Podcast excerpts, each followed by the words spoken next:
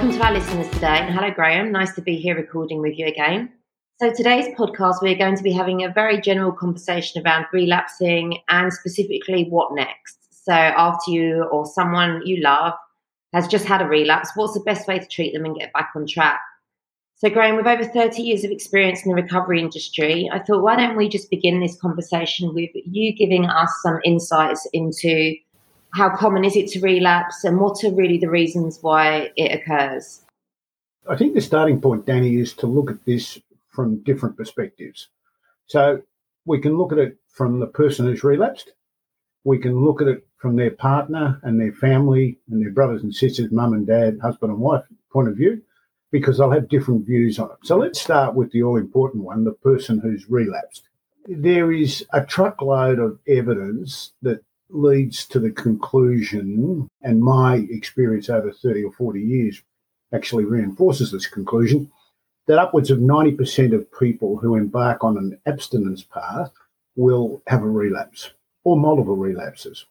So the question is how should that person look at the relapse and what should they think about it? So the first thing that comes to mind is they feel as if they are a failure let's talk about alcohol in particular here, not so much illicit drugs, but let's talk about alcohol for a start. Alcohol is such a common part of society that a lot of people who decide to embark on an abstinence path really struggle to get their heads around why they can't control it. They can control other things in their life.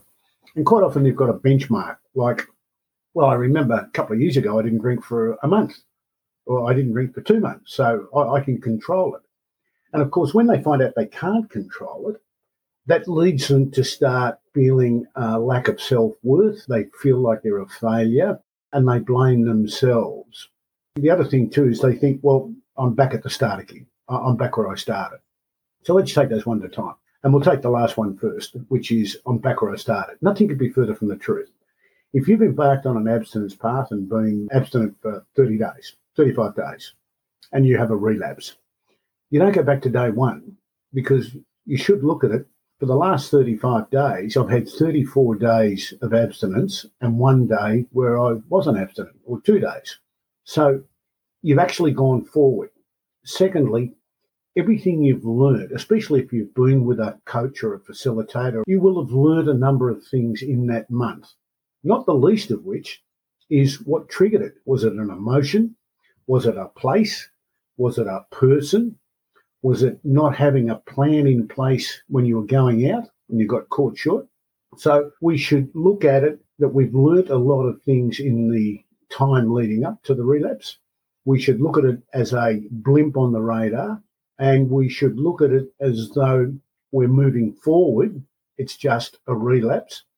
And more important than anything, over 90% of people embarking on an abstinence path will have a relapse or multiple relapses.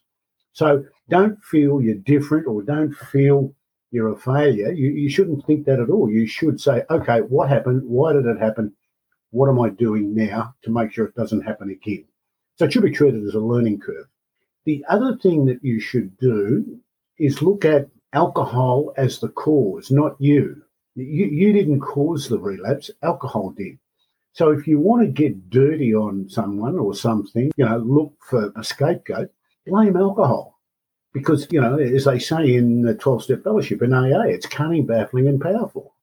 And when we're changing our thought process and changing our habits and going on an abstinence path, and alcohol just surges back and we've still got the obsession or it overcomes us and we have a drink, understand that's how powerful alcohol is. I well remember my sponsor in AA saying to me, they fly jet planes on it and we drink it. It is a really powerful substance.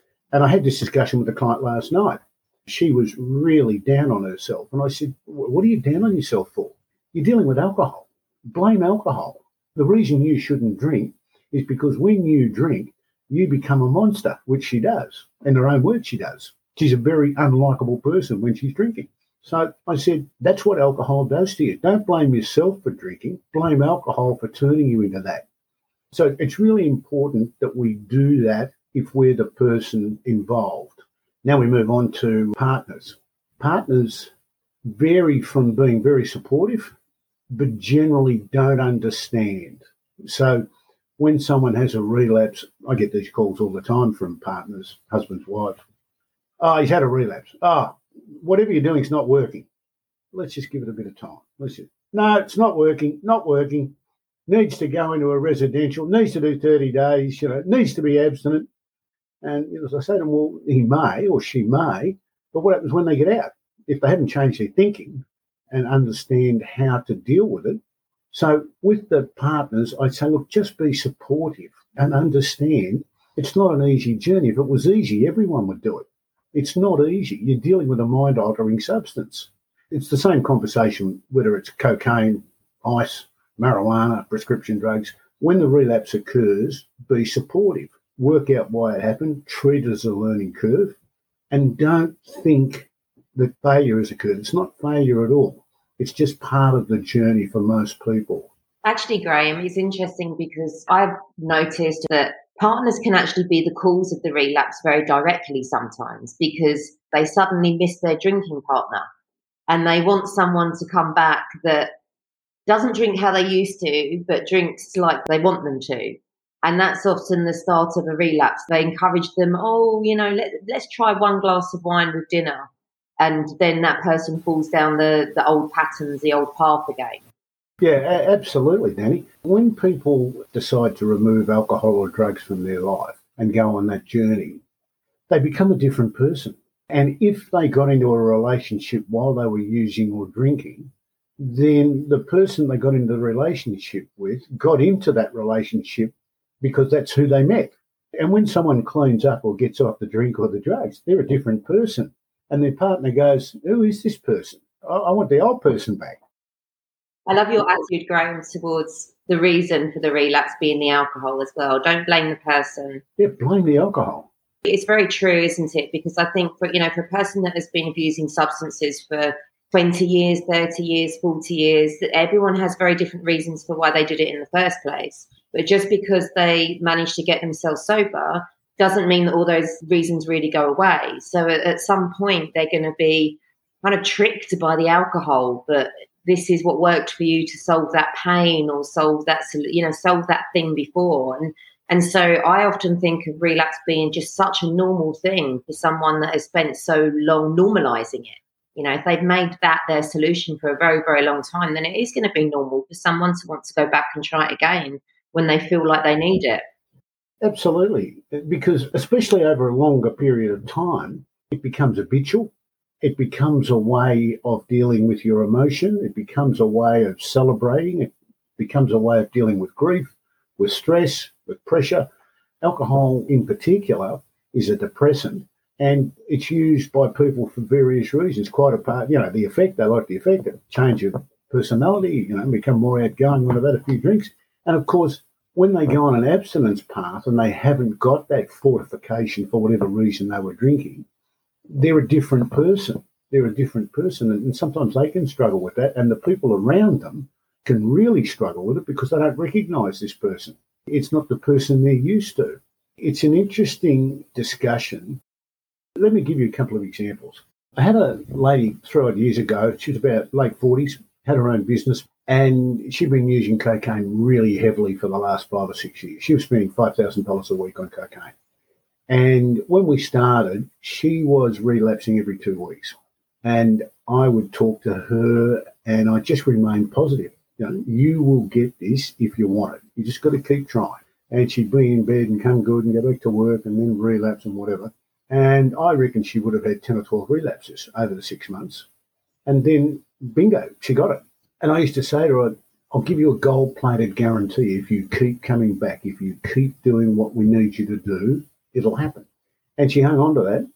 It's being positive. So if you've got a loved one or a, a family member or a partner who is attempting to get off it, you've got to be supportive. It doesn't mean you prop them up, but you've got to be supportive. So if they don't want alcohol in the house, you don't have alcohol in the house. If they're not fussed about having alcohol in the house, well, it doesn't matter. Quite often, people getting off it don't want other people to have to sacrifice their lives because they've got the issue with, with alcohol. Some people do, some people don't. But it's a matter of being supportive. It's a matter of understanding that it's not easy. And there's also, because it's such a accepted substance, then we can struggle. The other thing too is we want to be like other people. We want to be, in brackets, normal. And I often say to people, who wants to be normal? No, I couldn't imagine worse than dying on a tombstone. They write, he died normal. We want to be the best person we can possibly be. So if that's the case, and we embark on a pathway of continuous improvement in all aspects of our life, we're not giving up alcohol. We're removing something from our lifestyle that's inhibiting us or holding us back. So when we look at it that way, we have a different view. Now, people often say to me, Oh, Graham, you can't drink. I said, No, I can drink, go and get one straight away if I want to, but I choose not to because I know what will happen if I do drink. It will take away all the things I want to do in my life. So that's why I choose not to drink. So when we feel like we're not giving anything up, we're actually removing something from our lifestyle, we look at it quite differently because we've got a choice. Graham, you've touched on it a few times now, specifically at the beginning, that when someone relapses, they experience typically a feeling of failure. And that feeling of failure is shame and guilt. And shame and guilt is very common, but also that can be the prohibitor of somebody wanting to try again or call their support network, owning up to what happened, basically wanting to try again. They can resist wanting to go back to what worked for them before because they carry too much shame and guilt. And I think that's really tough for someone that's already in some physical and emotional turmoil to then add on top of that the shame and guilt and what to do next. And this is maybe a little bit of a controversial question or discussion, but you talked about how being supportive is essential and I have met lots and lots of incredibly loving, supportive people in recovery that will be there for you no matter what. You know, they're incredible when someone has relapsed. They just open their arms up and welcome you back and want to be there to help you get back onto the journey. However, you'd also find a lot of judgmental people, and they can often make that journey of reintegrating back to recovery quite tough so I raise that because, you know, I do think it's important for us to have the discussions that our listeners are either experiencing themselves or have experienced or observing. Why do you think that they exist? And if you were someone that was listening, going through a relapse or had been through a relapse that was feeling very judged, how would you suggest that they handle that situation? Okay, let's take the first one the people are doing the judging. To me, it stems from two fundamental reasons. The first one is lack of knowledge, lack of understanding. They don't understand alcoholism or drug addiction or substance addiction. They just don't understand it. And that's, that's only normal. I mean, if we haven't experienced something, how would we understand what the experience is? And the second reason is they look at it through their lens. So I can have two drinks and stop. I, don't need to use cocaine, so why do you? Just stop. So they, they look at the issue through their lens. I had a client last year whose father could not understand, but at least he got to the point very quickly. He said, Graham, I don't understand. I, I don't understand why he can't stop. I don't understand why he keeps drinking the entire bottle of vodka and just, you know, I don't, I don't understand. Please explain it to me. And in the end, it was interesting because he said to me, I still don't understand, but I accept that's what happens. So the people who make the judgment are either looking at through their own lens or their own experience. Well, I don't need to keep drinking after I've had a couple of glasses of wine with my dinner. I don't need to drink the bottle and go down to the bottle shop and get another bottle. So what is she or what is he? Or in a relationship, they often feel betrayed because of the lies and the guilt especially in a relationship, not so much with mother and father, but in a relationship, because inevitably with substance abuse comes lies and deceit and, and all those sort of things. And they can struggle to understand why their partner acted like that. And as I explained to them, it's not their partner. It's not the person they got into the relationship with. That's the journey that alcohol takes this particular person on. And when we get rid of the alcohol or the drugs, you'll have that person back and maybe even a better version. But understand the lying and the and the cheating and the deceiving is not the behaviour of your partner. It's the behaviour of your partner with a substance abuse issue. Now, your partner has to accept full responsibility for everything he or she does, but also understanding that it's the substance that's causing that behaviour. And what do you think, Graham, about the other type of person, the person who is in recovery themselves? So they should understand why you would abuse a substance because they've been there themselves and they've managed to get themselves sober and clean. And yet they become judgmental of people that relapse. And the judgment can come there within a recovery group. Yeah, look, quite often it's people who when they were handing out empathetic values, they didn't get in the queue, they stayed in the sandpit playing.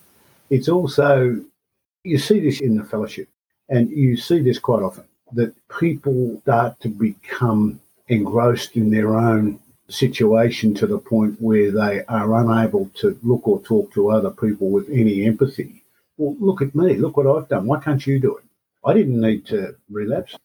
So it's more, I think, a personality issue than a, something that's born out of their substance abuse and their actual recovery and how they're going. My sponsor once said to me a long time ago, Graham, there's plenty of people in AA I wouldn't have drunk with on the outside and I don't mix with them on the inside. And what that means to me is there's someone for everyone, but not everyone is for someone. There's a great saying, water finds its own level. And one of the great things about the fellowship, NA or AA for me, is that if we go to enough meetings and speak to enough people, we will find the people we relate to, and that's who we will follow. Whose tail lights are you following?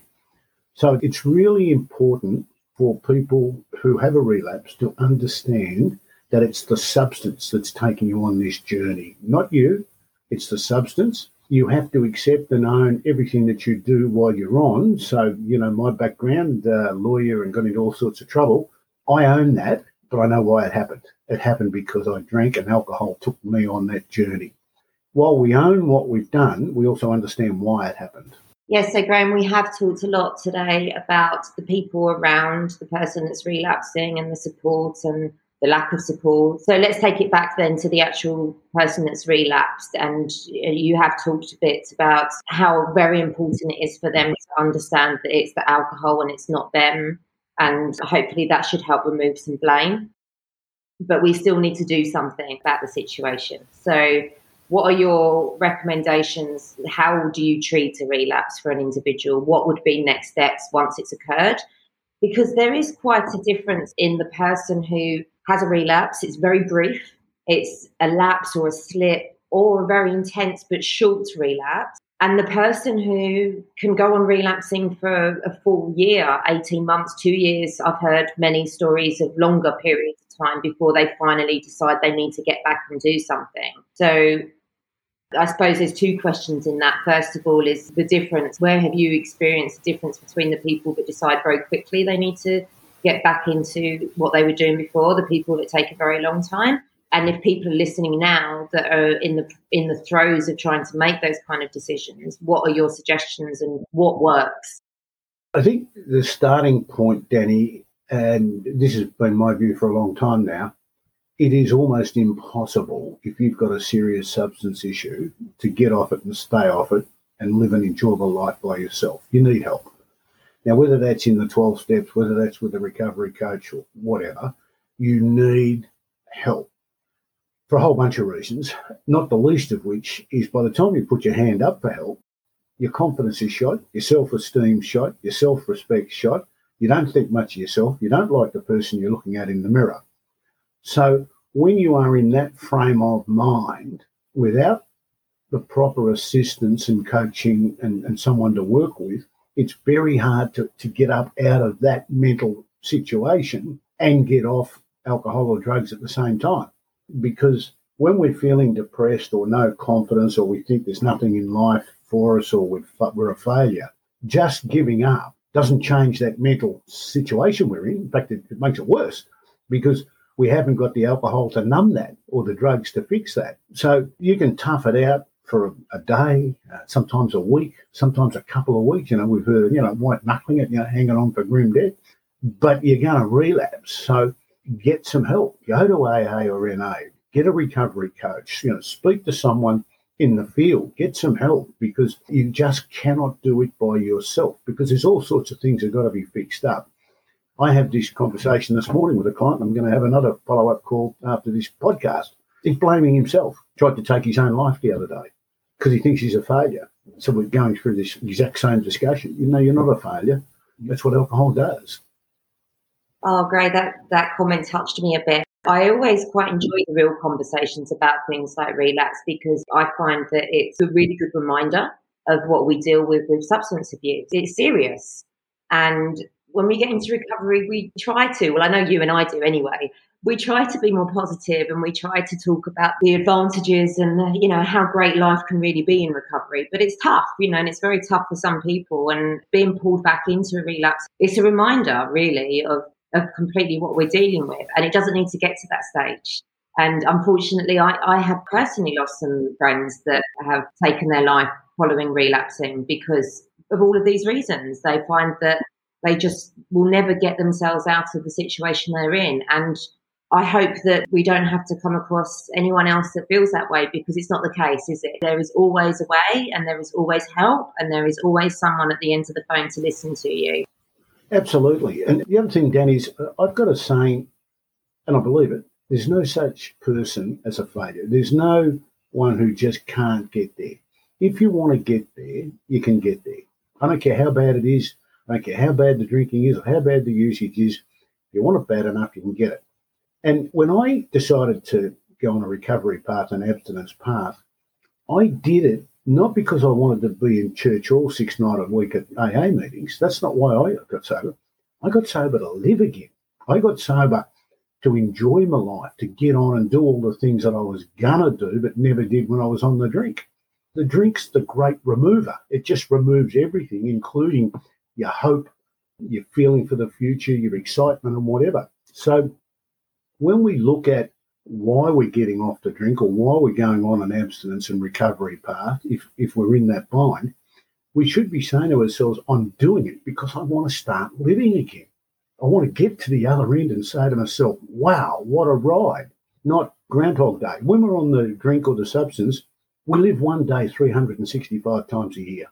And when we get off it, we start living again. So when we've had a relapse, coming back to where we started the podcast, when we've had a relapse and we, we decide, okay, we've got to get straight back on the horse. We, we've got to get on this, right? We're doing it because we want to move our life forward. We want to get on with our life. So when we look at it that way, we should, you know, and I know you're a very positive person and you, you know, you love your life, and as as do I. But it comes about because we've adopted an attitude that alcohol is going to take that away from us. That's why we that's why we choose not to drink. It's not that we can't ever drink. You and I can have a drink right now if we want to, but we choose not to because you like surfing every morning. I like my golf and all the other things we do. If I was on the drink, there'd be no chance of me playing golf. I couldn't even see the ball, let alone get to a golf course. And I think, Graham, this is a really good place to end this discussion. I'm just going to throw one last rogue question at you to leave it on a more positive note. I'd like to hear from you one thing, just one, because I know you've got absolutely hundreds, but I want to know one thing that has happened in your life that was only possible because you got sober. Good question, Danny. Good question. I think, no, I don't think I know the number one thing that I've got out of sobriety is I found me. Alcohol took that away from me at a fairly young age, 15 or 16, because as soon as I touched it, I loved the effect. And when I found myself, because my life was such a mess, I was able to go back, or I was able at the time to redesign my life how I wanted to and become the person I've always wanted to be. So I am very, very comfortable with Graham. I guess that, you know, spending five years in a prison cell by yourself, so you should be. When I think about it, that's the greatest gift at sobriety. There's a whole million things that have happened. I found Carol and boys back in my life, all those sorts of things. But I, I really think it all starts with getting off the drink has allowed me to find myself and become the person I've wanted to be. That doesn't mean I'm not always trying to get better or trying to improve, or it doesn't mean that I I don't muck up or I don't make mistakes. Of course I do. But it's a really satisfying feeling to know that you're getting the best out of yourself with whatever skills or talents you've got. Thanks, Graham. I love the answer and a great discussion today. I look forward to talking to you again on the next podcast. Thanks, Danny. If you enjoyed today's podcast, please don't forget to hit the subscribe button to stay in the loop on upcoming discussions. If you would like to find out more about Reset My Future, visit our website at resetmyfuture.com, where you'll find information on our 12 week non residential program for people who want to address their substance abuse issues, reset their path going forward, and feel excited about their future. You can also find us on Facebook and Instagram, where we regularly share recovery tips, success stories, and open up a discussion about what modern recovery looks like today. Thanks for listening.